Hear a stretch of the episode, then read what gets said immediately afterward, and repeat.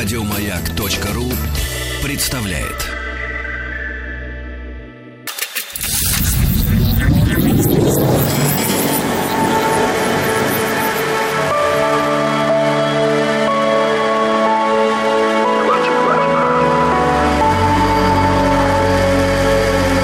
Стаховский лайф на маяке. Это «Объект-22», я Евгений Стаховский, и здесь 84-я серия цикла, немножечко о смерти, цикла, посвященного разнообразным смертям. Поначалу мы очень долго говорили о смертях необычных, о смертях из ряда вон, но вот уже 14-ю серию подряд действуем в таком бонусном э, режиме, и этот бонус э, носит неофициальное название «Немножечко о жизни», и в нем я вспоминаю людей, которые родились и умерли в одну и ту же дату, ну, в разные, разумеется, годы. Сегодня несколько имен, постараемся успеть как можно больше, поэтому будем начинать. Первое имя, мы все еще пребываем в XVIII веке, первое имя – это Петрус Хофстеде. Голландский юрист и политик, он родился 14 апреля 1755 года, умер 14 апреля года 1839. Он был сыном э, Вольтера Хенрика Хофстеде, чиновника, администратора, инициатора строительства лесопарка Ассербос в Ассене, так что там даже ему установлен небольшой памятник. Петрус изучал римское и современное право в тогдашнем Гронингенском университете прикладных наук. Он получил докторскую степень в 1776 году и вскоре зарекомендовал себя в Ассене в качестве юриста, позже стал членом городского совета, затем занимал юридические должности в Дренте и в Овер-Эйселе.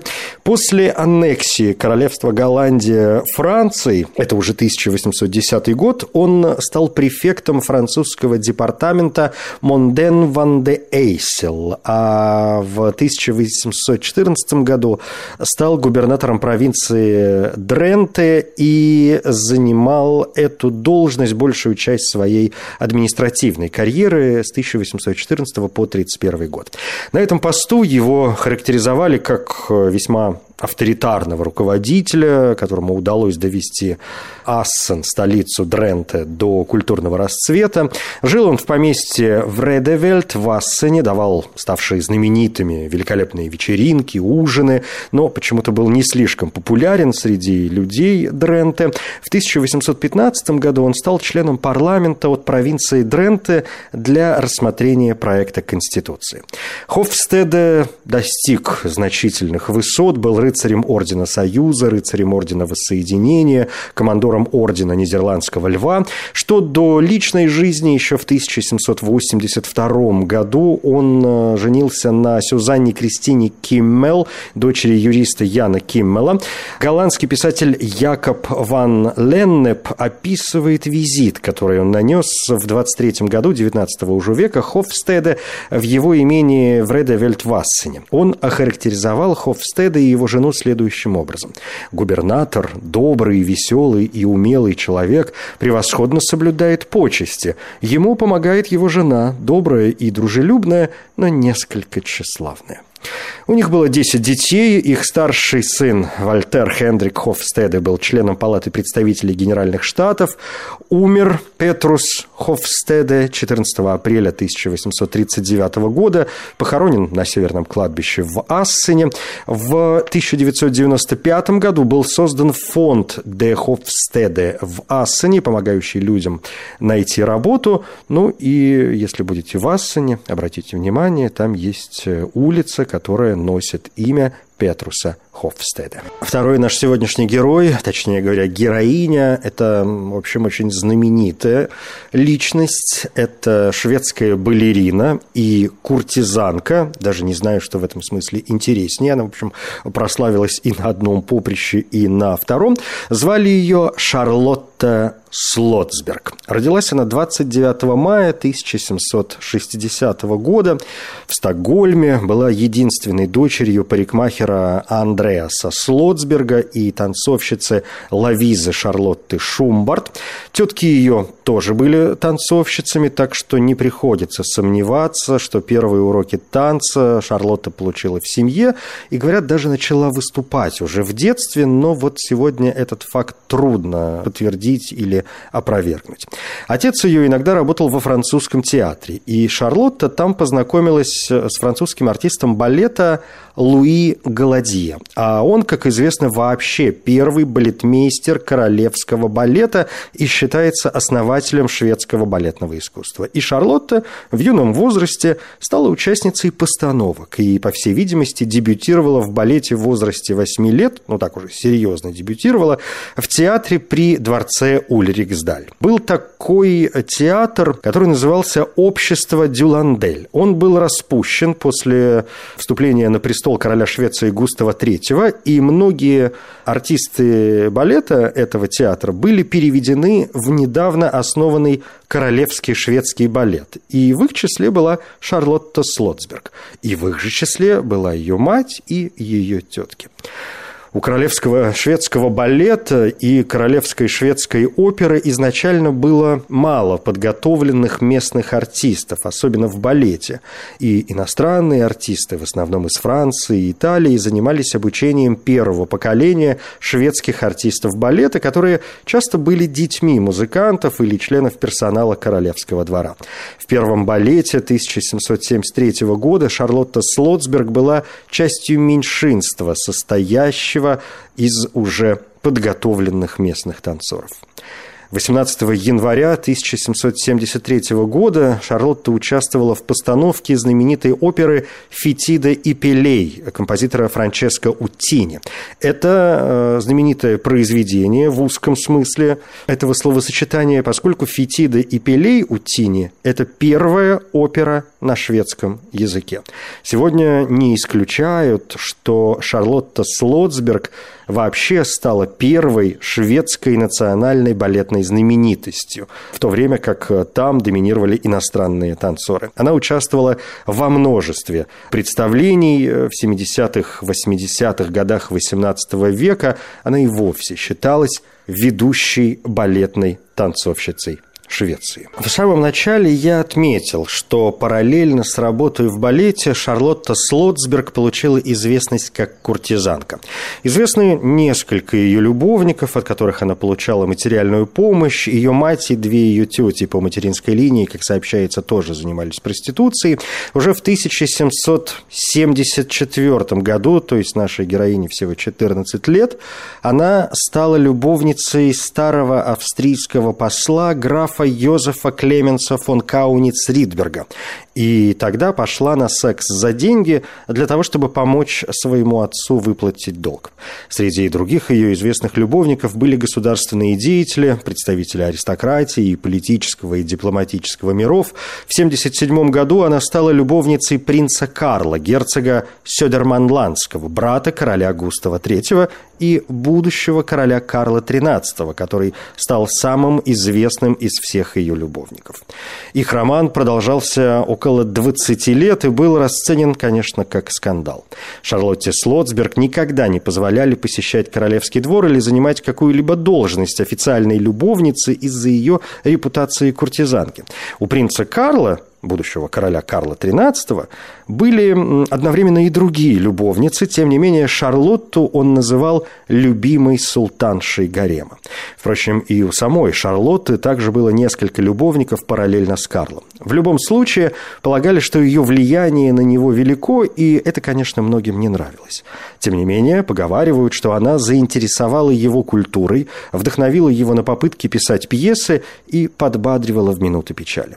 По слухам, в 1790 году ей было предложено пособие от шведского короля Густава III в обмен на отказ от отношений с Карлом. В письме сестры Карла, принцессы Софии Альбертины, читаем 13 апреля 1790 года.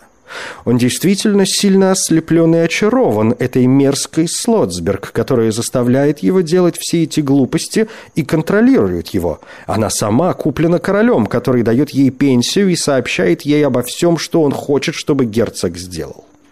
Положение ухудшилось, когда Карл начал править в качестве регента при его племяннике короле Густаве IV Адольфе.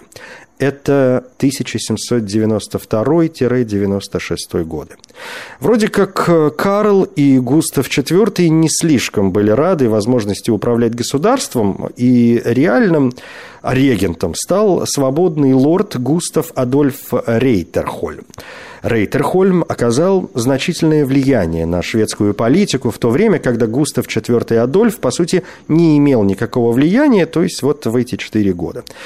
И э, влияние его было связано с его знакомством с герцогом Карлом, который был опекуном молодого короля. И этот период в истории Швеции даже называется режимом Рейтерхольма.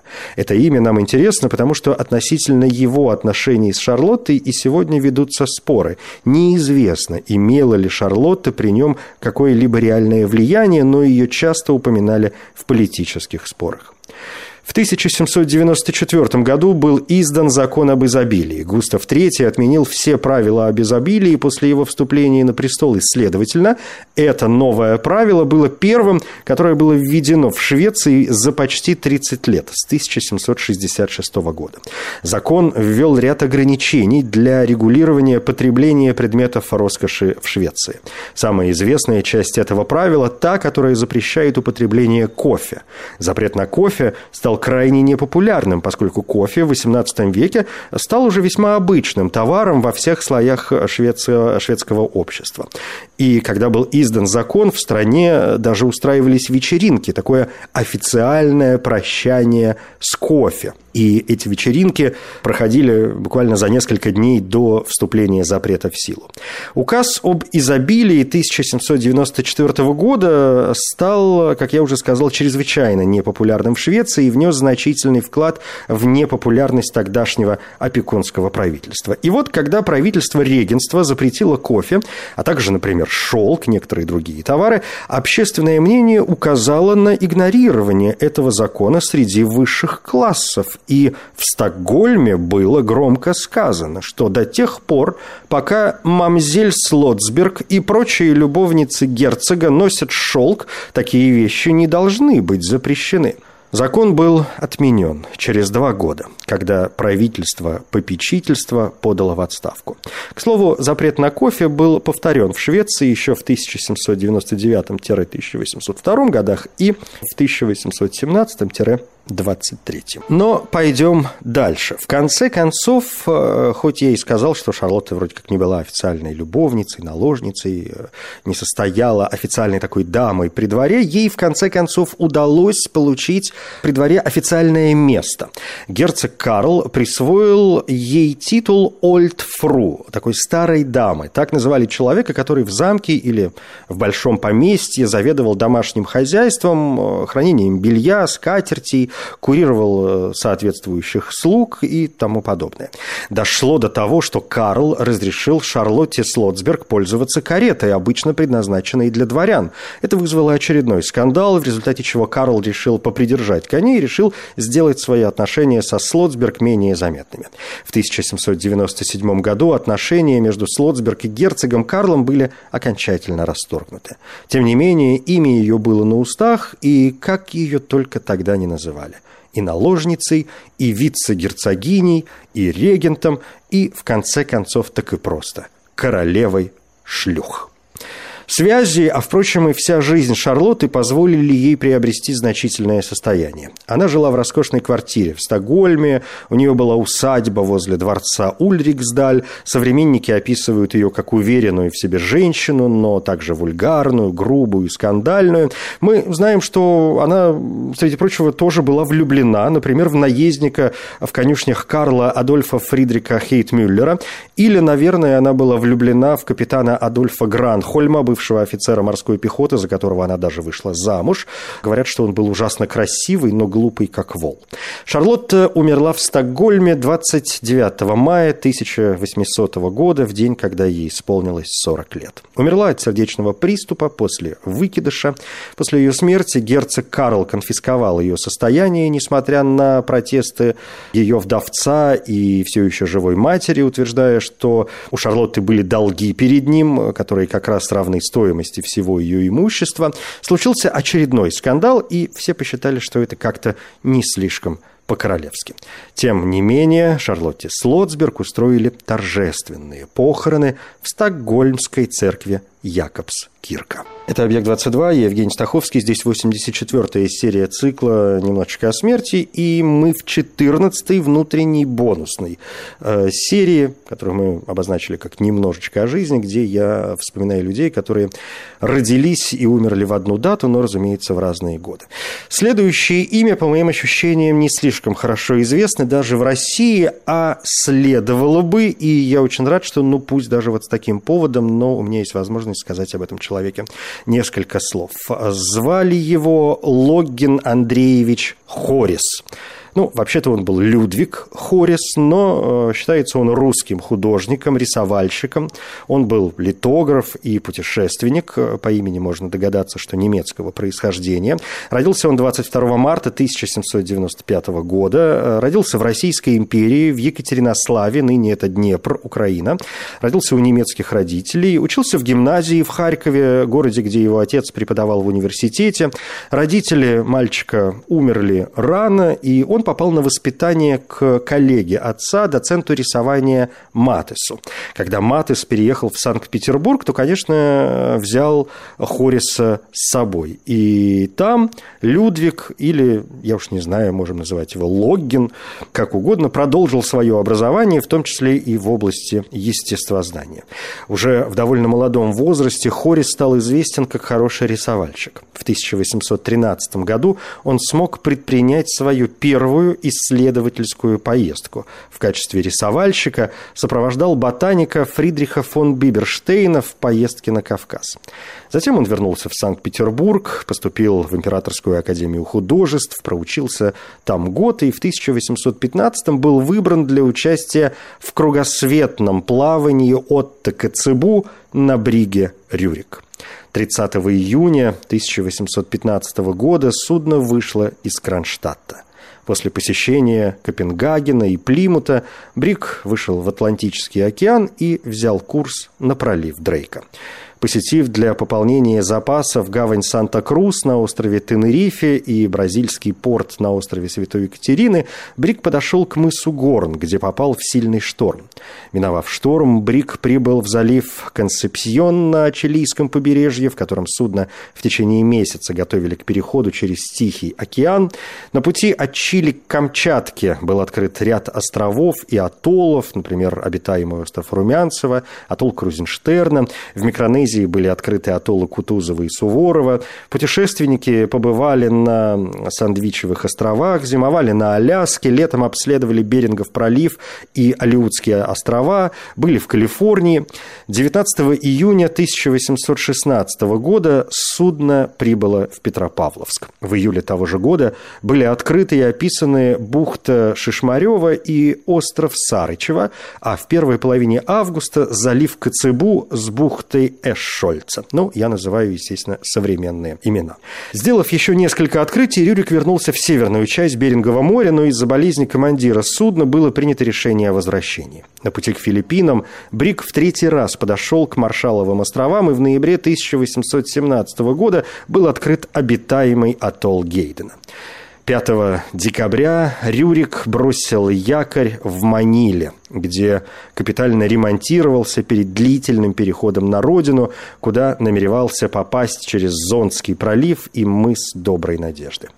17 января 1818 года Рюрик вышел в море и, зайдя в Кейптаун, направился к острову Святой Елены, где англичане, охранявшие заточенного там Наполеона, встретили корабль пушечными выстрелами с береговой батареи.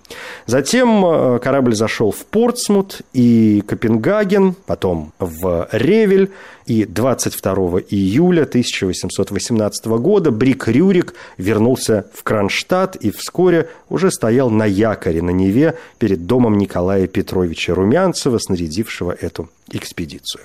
Ну, то есть на борту Рюрика Хорис совершил кругосветную экспедицию. И в ходе этой экспедиции сделал множество рисунков, акварелей и в том числе отличные портреты жителей посещенных стран. Кроме того, Хорис также записывал сцены из их повседневной жизни и рисовал предметы быта, пейзажи, животных и растения. По возвращении из кругосветного плавания Хорис отправился, это уже 1819 год, он отправился в Париж, изучал там технику литографии и впоследствии сделал литографии своих собственных акварелей. В 22 году он опубликовал на французском языке путеводитель «Живописное путешествие вокруг света», и этот путеводитель стал очень популярным. Уникальное издание продавалось по предварительному заказу, и среди желающих приобрести его были, например, русский император, короли Франции, и Пруссии. В 26 году вместе с художником Франсуа Жераром он совершил путешествие в Реймс, где сделал эскизы коронации Карла X. В 27 году он отправился в поездку в Центральную и Южную Америку от имени Французского музея растений. В основном он собирал и рисовал растения, но также хотел нарисовать портреты коренных народов. Он посетил Антильские острова и Новый Орлеан, прежде чем проникнуть э, на мексиканскую землю. 19 марта 1828 года он высадился в мексиканском городе Веракрус и отправился в сопровождении англичанина Хендерсона вглубь страны. И вот тут-то и случилось непоправимое. По дороге в город Халапа они были атакованы, и Хорис был убит бандитами в свой день рождения, 22 марта 1828 года, когда ему исполнилось всего-навсего 33. Работа Хориса была высоко оценена уже его современниками. Он отличался от художников в более ранних исследовательских поездках тем, что он не изображал представителей неевропейских народов как грозных дикарей или, например, идеализировал их как благородных дикарей. Э, он старался быть э, привержен истине. С научной точки зрения его работы совершенно бесценны для этнологов. В частности, ни один другой художник не воспроизвел старые Гавайи таким подлинным способом. Его два портрета короля Камехами I имеют большое историческое значение и до сих пор демонстрируются на гавайских праздниках. Интересны его зарисовки Сан-Франциско в то время, когда этот город был лишь незначительным испанским фортпостом. В 1986 году был найден дневник Хориса в библиотеке Сент-Женевье в Париже и вскоре опубликован. Именем Людвига Хориса был назван полуостров в заливе Коцебу, открытый в 1816 году. Это «Объект-22». Я Евгений Стаховский. Спасибо. Еще больше подкастов на радиомаяк.ру